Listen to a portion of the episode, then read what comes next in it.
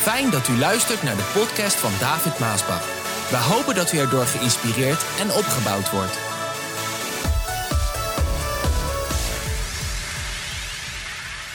Christenen van Nederland, houd je rug recht.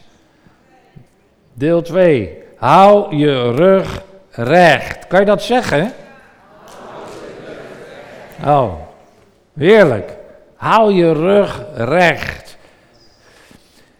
Het was Nebukadnezar in dat grote Babylonische rijk die op een zekere nacht een droom kreeg. Dat was niet zomaar een droom, dat was een droom van God. Blijkt ook later wel.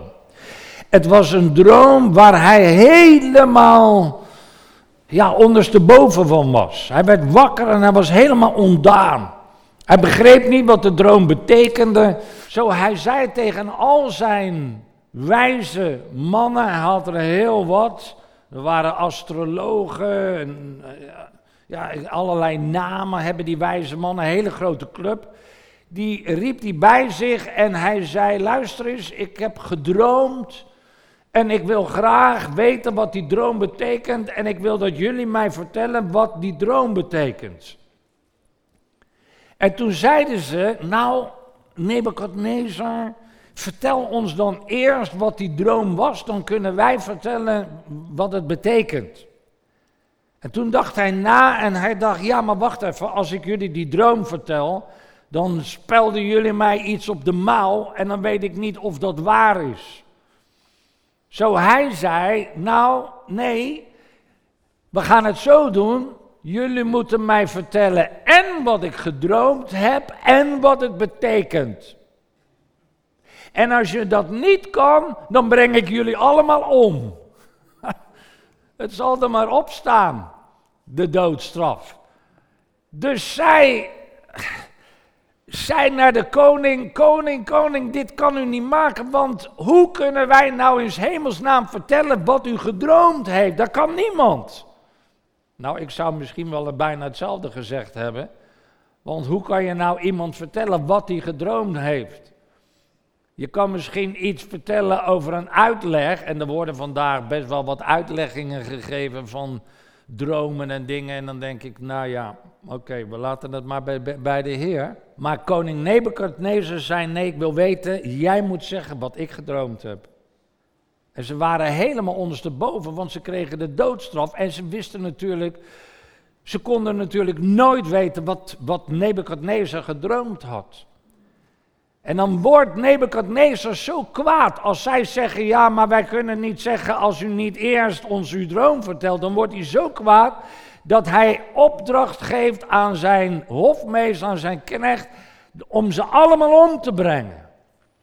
Om de voorbereidingen daarmee te maken. En dan begint hij voorbereidingen te maken, maar Daniel, Daniel, de man van God, die is ook aan het hof. En die hoort hiervan. En dan gaat hij naar die hofmeester toe en dan zegt hij, joh, wat is hier gaande? Er is een hele hoop gaande en ik hoor hier en daar wat. En dan legt hij dat uit en dan zegt Daniel, breng mij naar de koning. Want ik ga die droom vertellen en ik ga hem uitleggen. En dan gaat hij naar de koning en dan zegt hij, koning, ik hoor wat er gaande is. Als u mij even wat tijd gunt, dan zal ik u de droom vertellen wat u gedroomd hebt en ik zal hem uitleggen. Nou, de koning die denkt zo. Hij zegt, dat is goed. Ik geef je even de tijd. En dan, kijk, dat vind ik weer zo mooi. Dat is een voorbeeld voor ons als we in bepaalde situaties zitten. Dan zegt hij tegen zijn vrienden Sadrach, Messach en Abednego waar we het vorige week over gehad hebben. Hij zegt, luister, zo en zo is aan de hand. Ik moet weten wat hij gedroomd heeft. Ik moet die droom uitleggen. Zo ga en bid tot de levende God. Zodat hij de droom aan mij vertelt. Zodat hij openbaart dingen die niet gezien worden. En lieve mensen, dit is vandaag nog altijd zo belangrijk. Als je niet weet wat je moet doen, bid tot de levende God. Wij hebben geen dode God zoals al die afgoden in deze wereld. Er zijn vele afgoden. Ben zelf ook in India en al die landen geweest waar ze allerlei houten en stenen goden hebben. En dan zie je ze en, dan, en je ziet ze van hout en stenen, goud en zilver. Maar het is dood, het is door mensenhanden gemaakt. Maar mensen zien het als een God. En ze bidden tot die God. En ze offeren aan die dode goden. Maar wij hebben een levende God. Hij heeft een mond die spreekt. Hij heeft handen die werken. Hij heeft voeten die zich bewegen. Hij is een levende God. Hij hoort. En zo zij gaan bidden tot de levende God en prijs de Heer. In die nacht wordt Daniel zo ontzettend blij. Want de Heere God, de levende God van hemel en aarde, openbaart aan Daniel wat hij, Nebukadnezar, heeft doen laten dromen. Ja, alleen God kan dat. Zie, alleen God kan dat. God gaf Nebukadnezar een droom en hij legde aan Daniel uit wat die droom was. En de volgende dag gaat Daniel naar de koning toe en dan zegt hij, koning, ik weet wat u gedroomd heeft. Wat heerlijk als je dat kan zeggen. ik kan me voorstellen dat je blij bent als je van God het antwoord hebt gehad. En dat doet hij nog steeds. Want hij is nog steeds de levende God en de sprekende God. En dan legt Daniel die droom uit, waar ik een andere keer dieper op in zal gaan, wat die droom is. Want dan legt Daniel uit over dat gouden beeld. Of niet dat gouden beeld, het was eigenlijk een groot beeld met het hoofd van goud, weet je wel? Zilver en uh, koper en dan de voeten van klei en leem. En dan legt Daniel uit wat God aan Nebukadnezar heeft laten zien voor de tijden. Het Babylonische Rijk, het Persische Rijk, het Griekse Rijk, het Romeinse Rijk en vandaag het Europese Rijk. Dat is die droom en daar zal ik, moet ik even kijken wanneer, zal ik dieper op ingaan om dat ook uit te leggen wat Daniel daar uitlegt aan de koning. Want dat, daar hebben wij vandaag mee te maken. Daniel die legt uit waar wij vandaag mee te maken hebben. De Bijbel is een heel actueel boek. De Bijbel is geen stoffig oud boek. De Bijbel spreekt over onze dagen. Oh, en dan, als Daniel dat dan uitlegt, dan ervaart ook Nebukadnezar, die goddeloze koning, ervaart de geest des Heren. En dit is wat hij, wat hij zegt. Toen knielde koning in Daniel 2, vers 46. Toen knielde koning Nebukadnezar voor Daniel en boog diep voor hem. Hij beval zijn onderdanen hem offers te brengen en wierook voor hem te branden. Werkelijk, Daniel, zei Nebukadnezar, dit is de goddeloze koning die dit zegt, hè? Werkelijk, uw God is de God van boven alle goden. Dit is heel wat als zo'n goddeloze koning, die, die zelf hun, zijn God heeft, dit beleid. Boven alle goden, de heerser over alle koningen. Hij openbaart geheimen. En daardoor hebt u dit geheim kunnen bekendmaken. Lieve broeders en zusters en vrienden, dit doet God vandaag nog steeds. Hij openbaart de geheimen waar onze regering mee bezig is. Hij openbaart de geheimen waar al die krachten mee bezig zijn in de wereld. En misschien om jou heen. Krachten op jouw werk. Krachten die bezig zijn om jouw gezin, jouw familie, etc. In, in problemen te brengen of te vernietigen of kapot te maken of aan te tasten. En toen verleende hij Daniel hoge waardigheid. Hij gaf hem talloze kostbare geschenken en benoemde hem tot heerser over het hele gebied van Babel. En maakte hem bovendien hoofd van alle wijze mannen uit Babel. ja, dat is ook wat God vandaag doet. En eh, op Daniels verzoek stelde de koning Sadrach, Messach en Abednego aan als zijn assistenten. En ze waren verantwoordelijk voor het bestuur van het gebied van Babel. En Daniel bleef in functie aan het koninklijk hof. Lieve mensen, dit doet vandaag God nog steeds. Hij brengt jou op plaatsen. Dat kan ook zijn bij de overheid. Allerlei soorten overheidsinstellingen. Waar hij een doel met jouw leven hebt. En dan brengt hij je daar en dan kom je daar en dan weet jij dingen die anderen niet weten, want de anderen hebben de geest van God niet. Jij wel. En als je dan bidt tot de levende God, wat daar gaande is, er zijn dingen die je niet begrijpt. Je kan je vinger er niet op leggen, maar je weet, je voelt in de geest dat er dingen zijn. En waar God mee wil bewegen, dan ga je, net als Daniel, ga je bidden. En dan niet één keer, nee, eh, Daniel bad drie keer per dag, daar komen we zo op. En dan openbaart de geest Gods jouw dingen, dat jij dingen kan doen en dingen kan zeggen in jouw groep of aan jouw meerdere, die die meerdere niet ziet en jij wel. En zo verhoogt God jou in die instelling of op die plek. En dan krijg je een functie en een upgrade. En dan krijg je meer invloed. Want dat, dat, daar heeft het vaak mee te maken. En als je dan meer invloed krijgt en jouw groep groeit, dan heb je mensen nodig. En dan moet je niet gaan zoeken naar goddeloze mensen die niet snappen waar jij mee bezig bent. Dan ga je God bidden voor broeders en zusters, zoals Sadrach, Messach en Abednego, die je aan je zijde kan krijgen. Oh, halleluja. De Heer werkt nog steeds op zo'nzelfde manier. En zo krijgt God dus invloed in die goddeloze plaatsen. Om het werk te doen wat hij gedaan wil hebben. Nou ja, Nebuchadnezzar sterft, zijn zoon Balthasar wordt koning, die wordt te licht bevonden, sterft ook. En dan komt koning Darius. En Daniel is nog steeds aan het hof. En Sadrach, Messach en Abednego ook. Ze dienen daar aan het hof. En Darius, die koning, hij is 62 jaar en hij is een meder, want je hebt het rijk van het Persische Rijk kwam na het Babylonische Rijk. Mede en Persen. Het staat ook allemaal in je geschiedenisboeken, hè, deze rijken zijn geweest. Het Babylonische Rijk is geweest en het Persische Rijk is geweest en het Griekse Rijk is geweest. En dan wordt Darius dus koning. En Darius, hij was meer, meer nog in de politiek. Want zie je, we zien veel politieke zaken in het boek van Daniel. Daar kunnen we vandaag ook van leren in de politieke situaties van vandaag.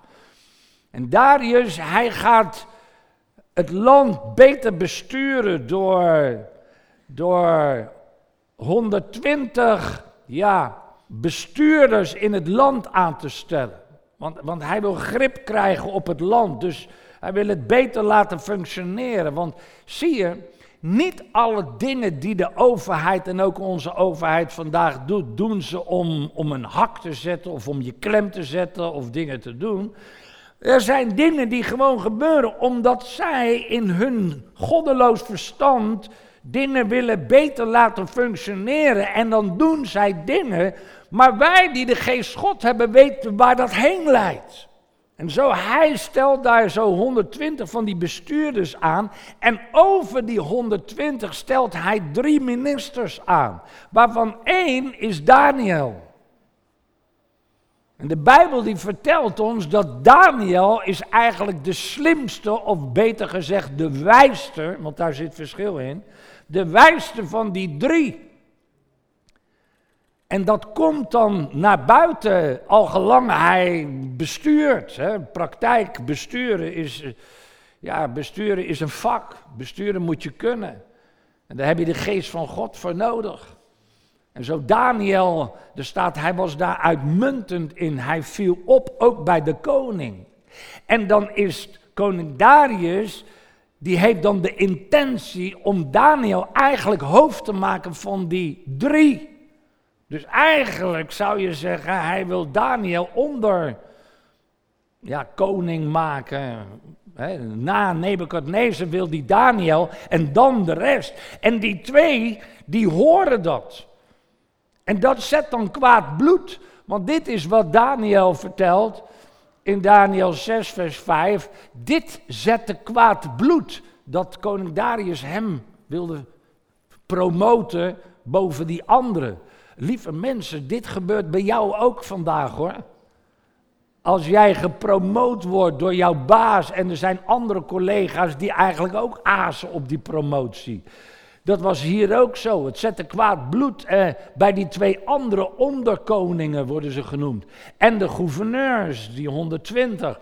En er waren nog veel meer, hè, want je had ook nog, ja, weet ik veel, je had allerlei bestuurs. Hij, hij maakte een heel bestuur in dat rijk. En zij probeerden een fout te vinden in Daniels beleid, zodat zij een aanklacht tegen hem konden indienen bij de koning. Maar zij konden geen enkel belastend feit ontdekken. Prijs de Heer als dat bij jou precies hetzelfde is. Dat ze geen enkel belastend feit bij jou kunnen vinden. Want jij bent eerlijk en je bent betrouwbaar en boven alle kritiek verheven. Heerlijk.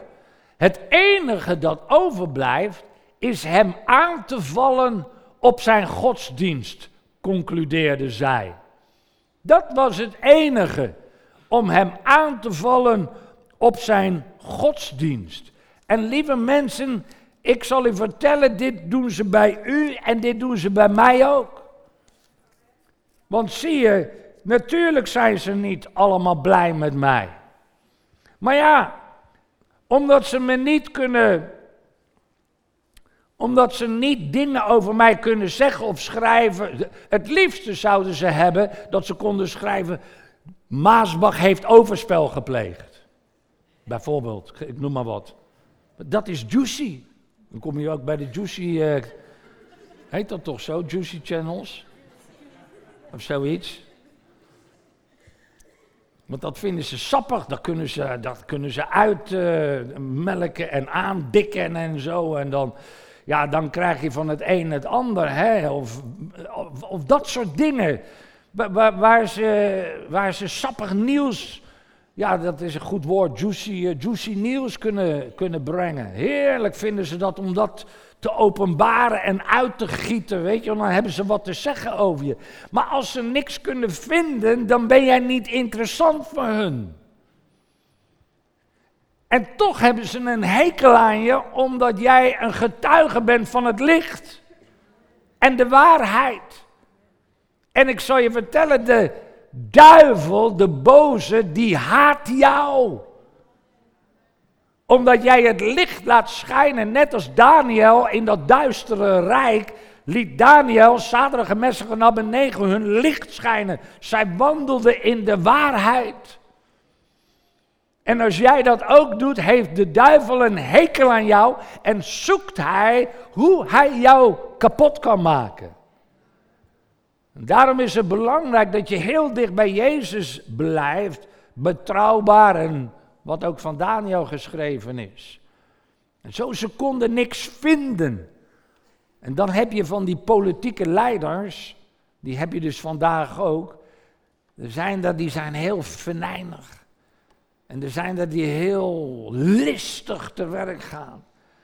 Uh, je hebt er, dat heb ik vorige week geloof ik ook gezegd, dat, die, zijn niet, die, zijn niet, uh, die gebruiken geen wijsheid. En die, die gooien alles eruit en dan bommen, worden ze boos en lopen ze te schelden, gooien alles eruit.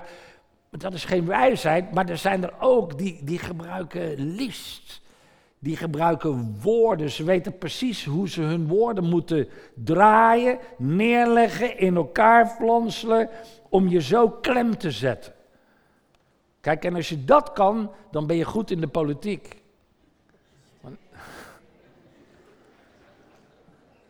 Die gasten, die mannen en vrouwen, die zijn goed in de politiek.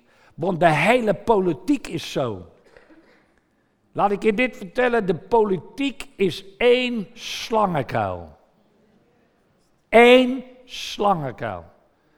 En als jij niet zo bent en datzelfde, die kneepjes kent van de manier van neerleggen, dan haal je het niet in de politiek. En zo was dat in die tijd ook. Je had van die leiders daar, ze gingen naar de koning. O koning Nebukadnezar, dan wordt die hele pot stroop opengemaakt. Hè? Ja, dat moet gestroopt worden. Hetzelfde vandaag. Ik bedoel, eh, als het erop aankomt en het volk keert zich tegen, dan moet je eens kijken wat voor potstropen er in de politiek open gaat om ons eh, in te stropen. En vaak gaat dat elke vier jaar. Ja, zodat je, zodat je zal kiezen. Ah, en sommigen weten die riedels, die potstroop, al vele jaren open te trekken. En het werkt nog steeds. En zo ze gingen naar de koning. Oh, koning. U bent zo geweldig, u bent zo groot, u bent zo goed. Laten we toch eens een wet maken. En die wet moet zeggen dat niemand mag iets vragen aan enig ander iemand of God dan alleen aan u voor 30 dagen. En o koning, laten we dat dan vastleggen. Kijk, dit zijn de geslepen manieren en woorden. Luister, lieve mensen, dat heeft, dat heeft zelfs met de tonnage te maken van de stem die ze gebruiken om de koning in te palmen. Er zijn geesten die weten welke listige woorden de duivel weet hoe die met welke tonnage, wie die moet gebruiken om Eva te verleiden om van de vrucht, verboden vrucht te eten. Dat, heeft me, dat, dat is helemaal in elkaar gezet. En zo, ze gingen naar die koning, ze zeiden dat en de koning trapte erin. Ja, als je de geest van God niet hebt, dan trap je erin. Ook vandaag. Maar degene die vervuld zijn met de Heilige Geest, voelen die geesten aankomen op hun klompen. Terwijl niemand het hoort. Want laat ik je één ding vertellen. Het hoefgetrappel van de vier paarden uit openbaringen is voor iemand die vervuld is met de Heilige Geest vandaag te horen. Ga dat maar eens lezen, wat dat inhoudt. Zo de koning, hij tekende het. Nou, ze konden gewoon niet wachten om natuurlijk waar die hele wet en die hele opzet voor bedoeld was, om dat in werking te brengen. Zo, ze gingen meteen, hoe noemen ze dat uh, als ze buiten op wacht staan om te kijken bij iemand? Iemand in de gaten, schaduwen heet dat toch of zo? Ze gingen meteen Daniel schaduwen. Dat heet toch schaduwen? Ja, ze gingen meteen daar, want daar was het allemaal om te doen. Ze gingen meteen David schaduwen. Werd meteen in werking gezet. Nou, weet je wat ik nou zo mooi vind? Daniel, hij was gewend om elke dag drie keer naar zijn huis te gaan. In de bovenkamer zijn vensters te openen en bidden tot de levende God. Richting Jeruzalem. Dat is ook niet vreemd, dat doen vele mensen. Zeker in die, in die landen. En het mooie is, toen Daniel dit hoorde, dat de koning die wet had getekend, dat niemand iets moest vragen. Hij wist wat hier aan de gang was. Hij wist alleen niet wat hij moest doen, maar hij wist wat er aan de gang was. En wat hij deed, luister wat ik nu zeg, is wat hij altijd deed. Door naar huis te gaan, naar zijn plek van aanbidding, vensters te openen en tot God te bidden. Kijk, dit kan ik nu naar, bijvoorbeeld naar vandaag brengen. Daniel deed wat hij altijd deed. Gewoon bidden tot de levende God. Dat is wat hij deed. Dat is wat hij gewoon was. Dat is wat hoorde. Dat hoorde bij zijn godsdienst. Hij deed wat normaal was.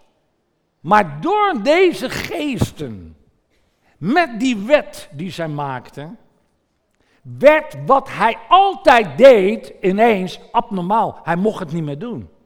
En zij noemden het vragen aan een of andere God. Maar wat zij eigenlijk zeiden is dat Daniel niet meer mocht bidden tot zijn levende God. En Daniel was het altijd gewoon om te bidden. Kijk, en hier zie je waarom waarom ik zeg, christenen van Nederland, houd je rug recht.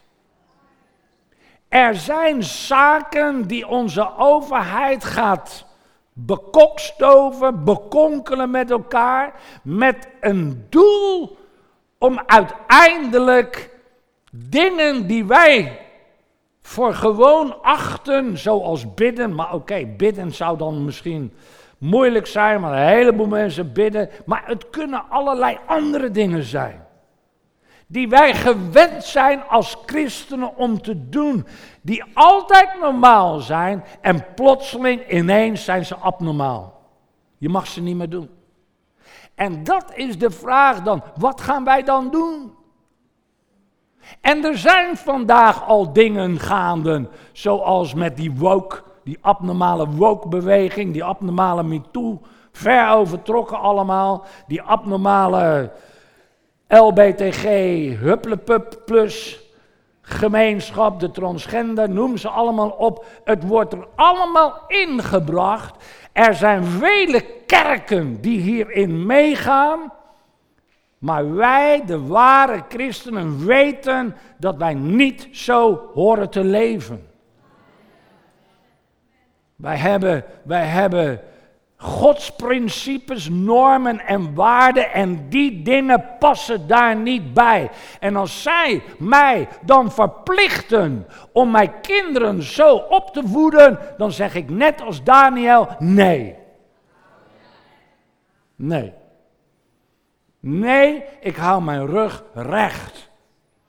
Koste wat het kost. Maar goed, de koning zat eraan vast. Het was een wet van mede en persen.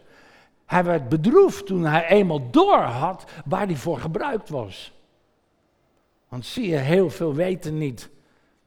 Ze weten niet waar ze mee bezig zijn. Het zijn die aantal geesten die dingen bekokstoven, ook in onze regering. Je begrijpt natuurlijk wel dat ze hem hadden. Want Daniel begon natuurlijk te bidden. Hij ging op zijn knieën terwijl zij om dat huis heen lagen om hem te grazen te nemen. Maar hij liet zich daar niet door stoppen. Hij ging knielen. Oh God in de hemel. Hij stortte zijn hart uit.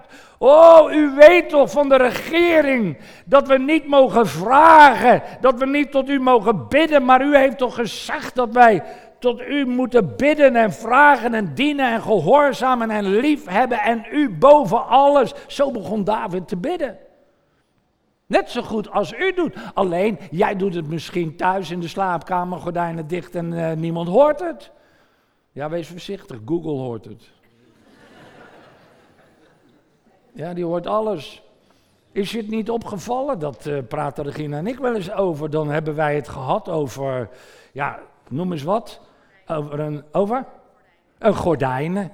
zullen we eens andere gordijnen nemen? En vijf minuten later krijg je ineens advertenties over gordijnen. Is je dat niet opgevallen?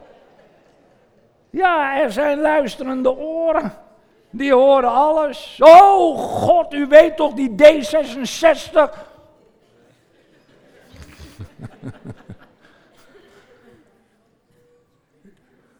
Oeh, nou hebben we hem. Nou hebben we hem. Hij zegt het nog bij naam ook. We hebben hem. En ze namen hem mee en ze gingen naar de koning. Of nee, ze gingen eerst naar de koning en zeiden: Koning, er kwam weer die potstroop. U heeft toch die wet uitgegeven? Dat is toch een wet die niet kan veranderen? Nee, dat heb ik gedaan. Nou, wij hebben iemand. Oh, wie is dat dan? Daniel. En toen had hij door dat hij misbruikt was. En hij heeft geprobeerd om er onderuit te komen. Maar dat ging niet meer, want dat was een ondertekende wet. Dat is precies wat zij wisten en waar ze alles door bekokstoofd hadden. Ze hadden het allemaal vaststaan dat er niets aan veranderd konden worden. Lieve mensen, dit doet de overheid vandaag ook. Er zijn van die geesten die precies weten en ze brengen, weet ik van wat, stikstof brengen ze omhoog. En ze gebruiken dat om die hele boerenmassa eruit te krijgen in Nederland. Ze weten niet waar ze mee bezig zijn. En er zijn er een paar die dat bekokstoven, die dat doen en ze krijgen het voor elkaar. Maar strakjes, dan plukken we de vruchten ervan als ons nageslacht geen eten heeft. Wanneer we afhankelijk zijn geworden van het buitenland, van tirannen en. Want het verandert allemaal. Luister, ik zeg je dit. De wereld verandert heel snel vandaag. Net als die wet, gewoon om te bidden, altijd normaal, plotseling abnormaal. Het was totaal veranderd. De wereld verandert heel snel vandaag. Al die toestanden die ik opnoem met die LBTG en die boken, noem maar op. Het gaat allemaal razendsnel.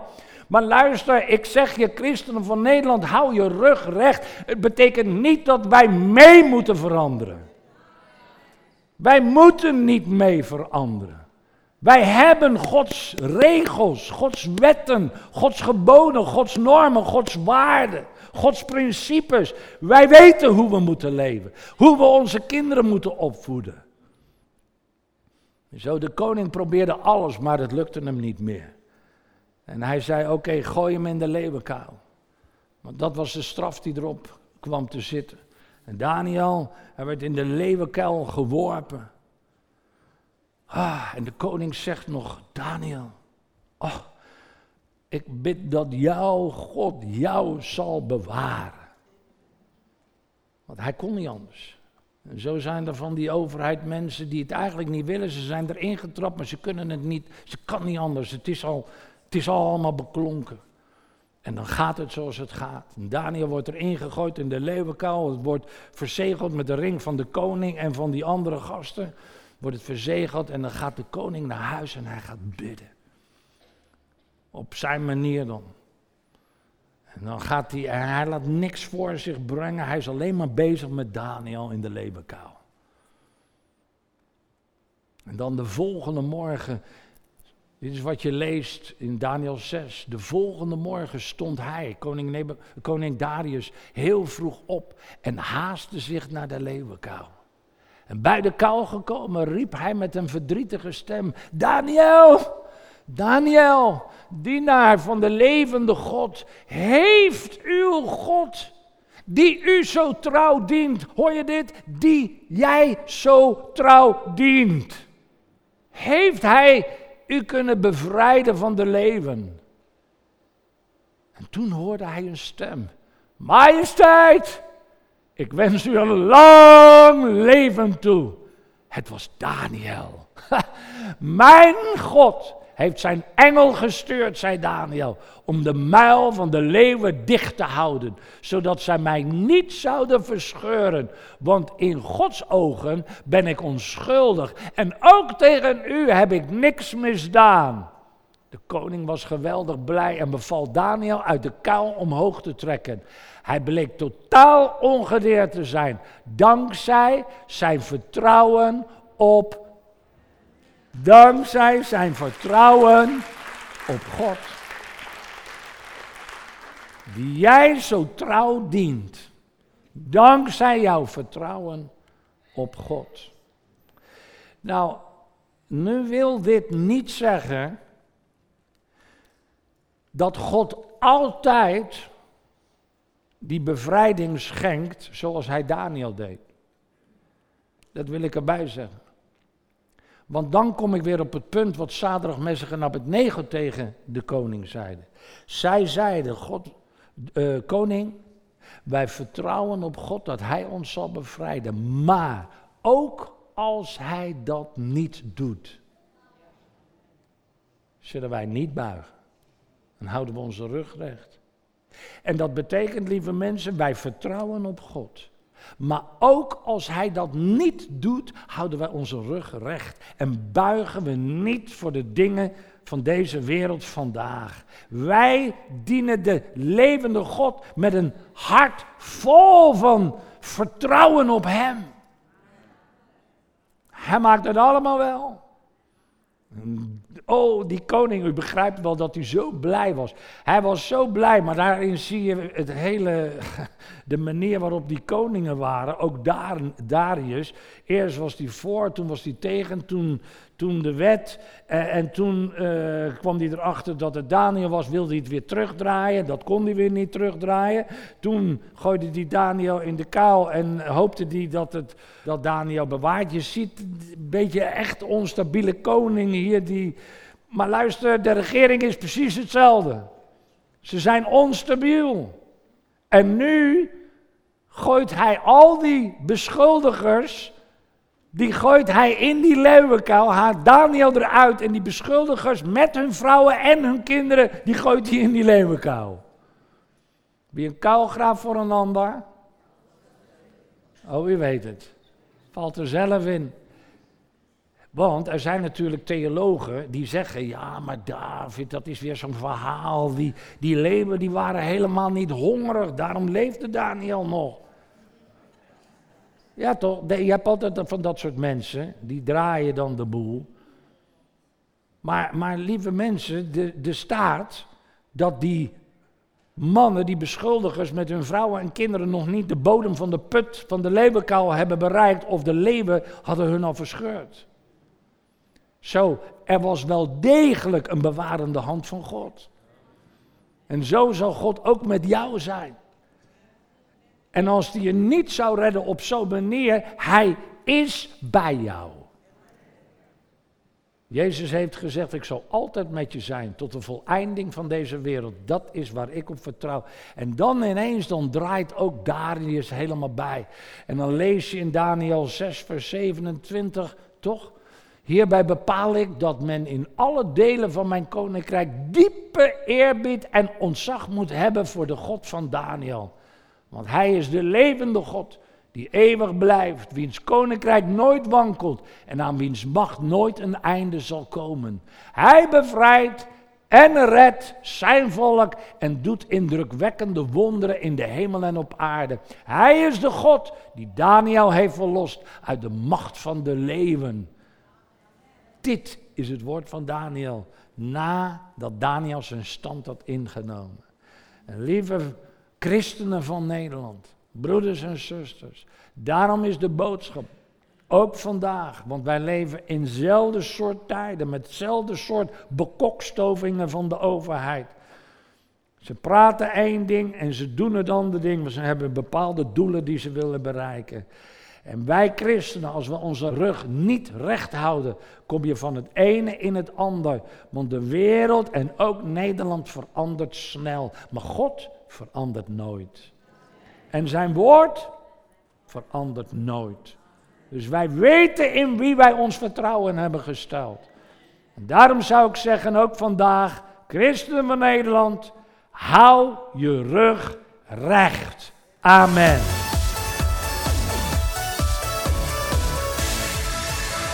Bedankt voor het luisteren naar deze podcast. Wilt u meer preken beluisteren? Ga dan naar message.maasbachradio.com. Bezoek ook eens onze website www.maasbach.nl.